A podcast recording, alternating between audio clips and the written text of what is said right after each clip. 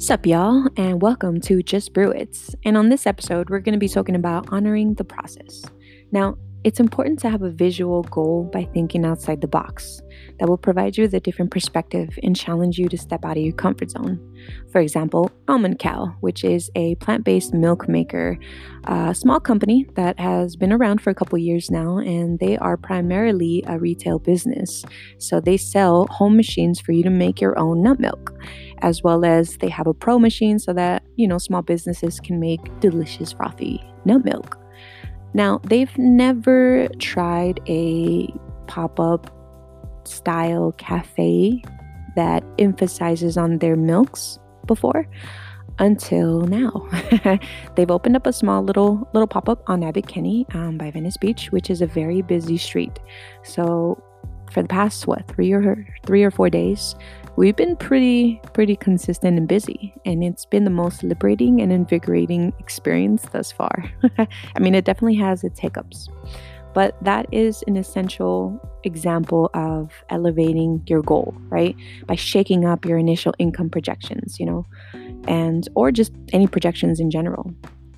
And for example, what I'm taking from Almond Cow and applying it to my own business with Dexterity Coffee Catering is initially at first I was like, all right, booking three events a week, that's not bad. I mean, it's it's sufficient for me considering my lifestyle only because I'm pretty conscious about how I spend my earnings and I don't really eat out a lot.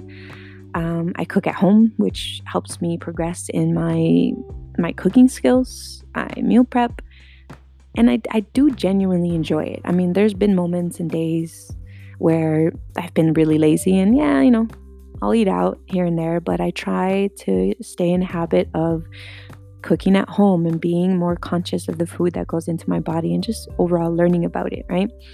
So, this also gives me the opportunity to just pick up other habits along the way, right? I also don't drink or smoke, which, you know, definitely adds up at the end of the month.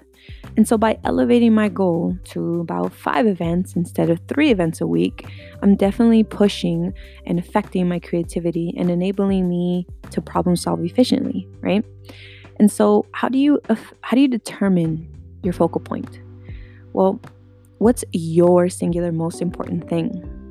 And once you've figured out what it what actually matters, what that focal point is, continue asking until there's only one thing left.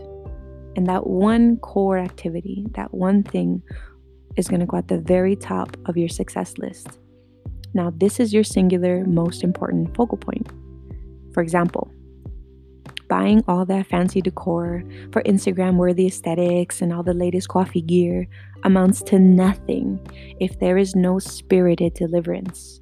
The finesse, the flavor, the energy in which you deliver to people will be what they take away with them. They won't remember those beautiful chairs that you bought, those expensive cups for those pictures. That's not what they're going to talk about. They're going to talk about what how you treated them the consistency the delicious flavor whatever it is that you've delivered to them that's what they're going to take away with them and that's important it's the experience that we crave it's what we yearn for so by innovating on that focal point each day you're going to be self-teaching by trial and error and appreciate the little things in life and once you've gained momentum don't stop creating stay consistent and honor the process. All right, y'all, it's been real. Thank you so much for tuning in. And as always, please follow me on my uh, dexterity underscore coffee.